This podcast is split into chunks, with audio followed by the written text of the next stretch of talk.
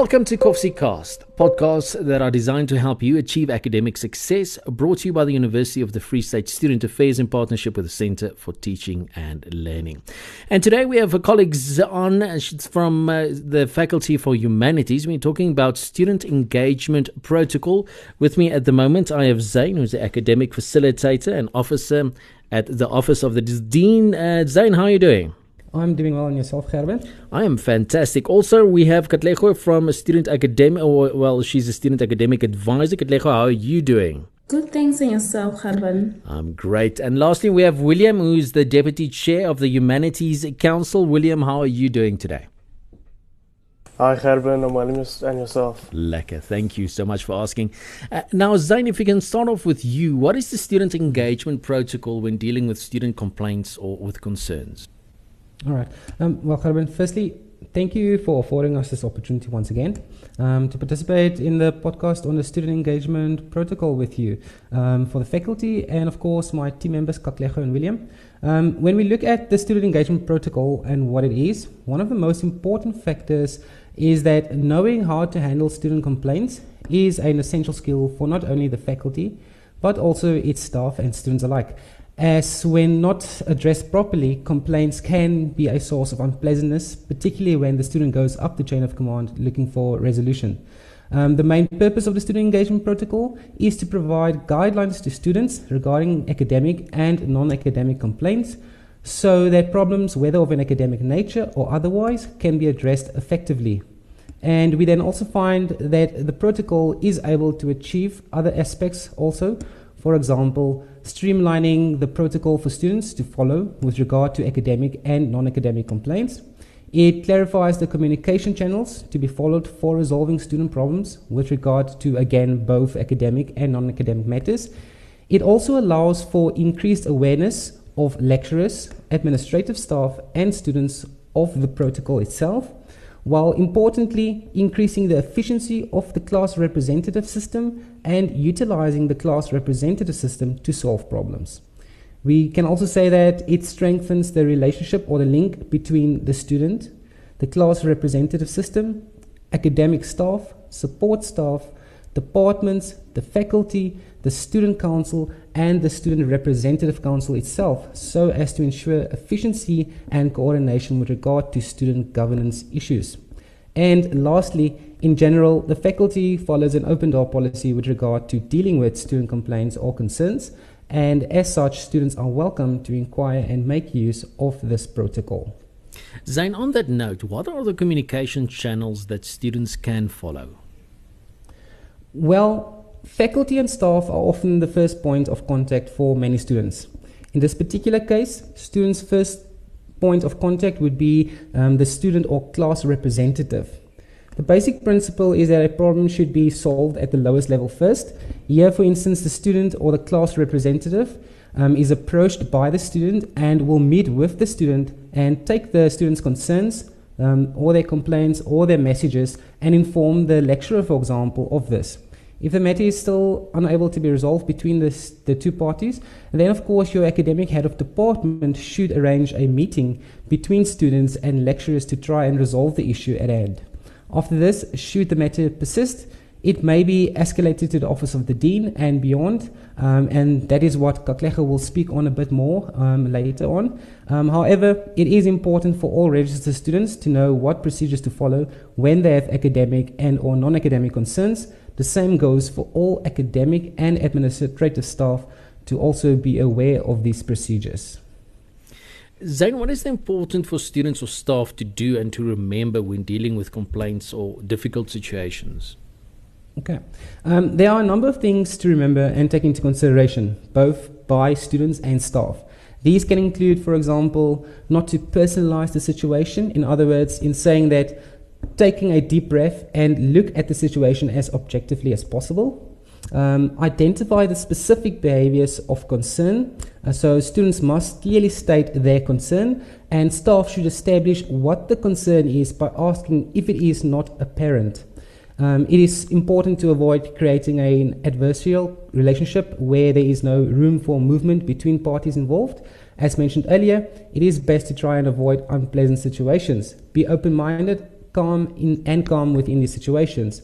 Then also look for the educational opportunity in this. Students must remember to always make sure that their concerns or complaints are academically related in one way or another.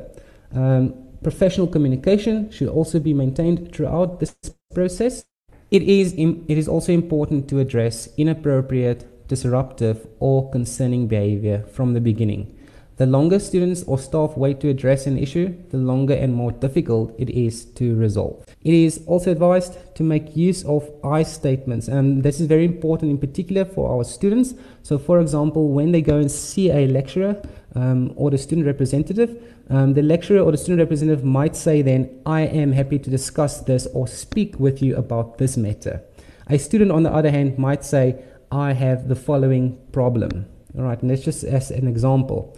But also, very importantly, um, it is important to maintain records of interaction, um, whether these are over email or in person. So please keep a, it is advised for students to please keep a tr- track record of emails uh, or notes to avoid, for example, um, situations being dragged out and being postponed, or even cases of he or she said. Uh, Zayne, what are some of the example situations that you can give us? All right, so with regards to the student protocol or the student engagement protocol, um, it deals mainly with the following situations, such as, for example, policy involved situations. So, this might involve, for example, um, concerns or issues related around academic dishonesty, in other words, plagiarism, for instance. Um, it also deals with seeking solutions for interpersonal challenges. For example, the student might approach the lecturer, um, or the lecturer approaches the student with an interpersonal challenge, which includes students feeling um, unfairly treated in assessments. Um, it also deals with seeking solutions for teaching and learning challenges. So, for example, preparedness for class, communication skills in class, support for learning, and assessments as well. Then it also seeks solutions for, for formative, predicate, or final continuous assessment mark challenges. So, for example, um, reviewing a student's predicate or final continuous assessment marks. Katla, if I, if I can ask you, what happens when student complaints cannot be resolved by the department? Hi, Gerben. Um, just want to thank you for this opportunity. Um, when a, when a complaint um, is not resolved uh, on a departmental level, the matter will then be uh, referred to the dean's office by the academic head of department and they need to also submit a resolution file as um, Zayne mentioned, there must be a paper trail, there must be a record of everything so that we are able to investigate and to intervene accordingly. Uh, the Dean and the SRC will thus uh, negotiate further on this resolution processes. Each case will be dealt uh, with fairly in line with the general rules, and there are key factors to always keep in mind when dealing with uh, these uh, situation or these complaints that students should always be aware of.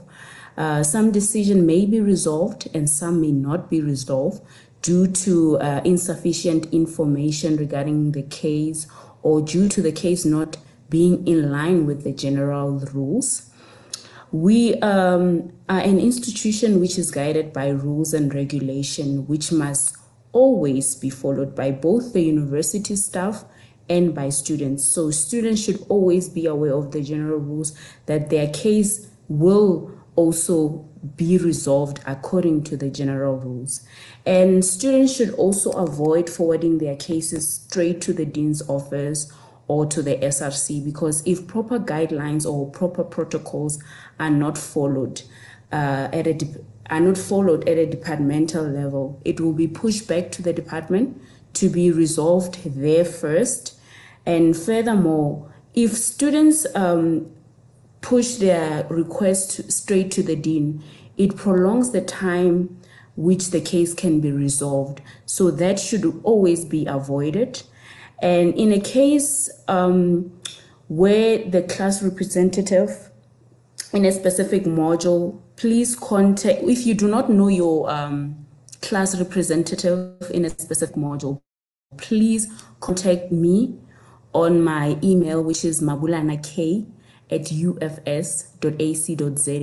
I will refer students to straight to the Department or to the council, the student, uh, the faculty council, to assist. Because in some cases, you find that uh, some department do not select a, a, class rep, so the student council will then uh, come in and try to see if they can resolve the matter with the department. What does the role and responsibilities of the class representative entail in the student engagement protocol? Hi, Gerben. So, um, student or class representative sounds extremely formal, first of all. So, I just want to make it open to students to understand that we are there to help.